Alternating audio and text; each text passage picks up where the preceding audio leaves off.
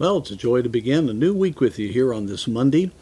And as we begin this week, I'd like to just address what is on everyone's mind. I think any believer that is up with what's going on in not only our country, but in the world, realizes that there is a rising tide of secularism that is opposed to Bible Christianity, and it's coming out in a number of different facets of our society, and we can see the potential for definite persecution in the days ahead, unlike any that we've had before. We've already seen it here in North America, and we can just see the potential that is there.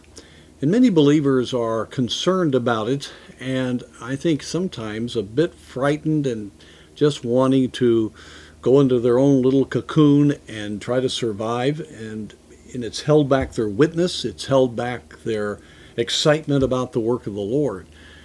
Now, we need to know all the negative things. They're there, but they've been there. These last few decades, a lot of what we're seeing has been building. We've seen the moral revolution in our country.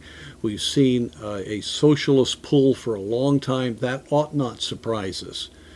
And so as we think of the potential of what could happen, we need to have the same attitude that the apostles had.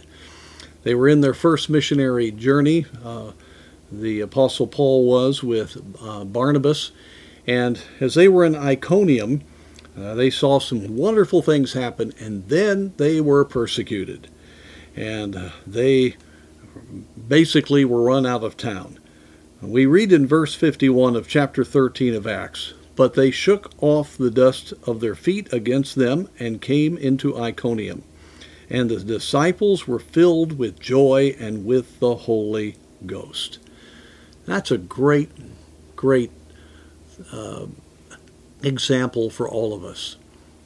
Realizing, yes, this is a satanic opposition, but what a privilege to be able to suffer for the cause of Christ. The Lord Jesus, right at the beginning of his ministry, said, "Blessed are ye when men shall revile you and say all manner of evil against you falsely for my sake." And it talks about the great blessing and joy that we should have. Count it all joy when you fall into different testings, and part of that would be persecution. Paul and Silas in the Philippian jail were singing as they had been put there and beaten.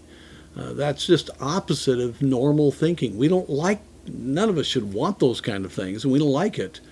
But we do need to realize that whenever we have to have consequences for our love for the Lord Jesus, our stand for him, always the Holy Spirit will give us grace.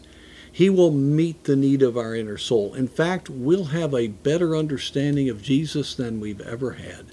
I look back at some of the hardest moments, especially when there has been some opposition to the gospel or other things that we've done for the Lord. Those have been some of the sweetest moments because you sense the very presence of Jesus Christ. And so we need to realize that what happened here with the disciples being filled with joy, it happened early on there when the disciples first faced persecution in Jerusalem. They had joy. They were thrilled to be identified with Jesus Christ. And so we don't need to dread. We don't need to run into persecution, but we don't need to dread it either. Whatever happens, let's just be on mission and know that God will take care of us. God will bless us no matter what, and we will have great blessing and joy if we serve him.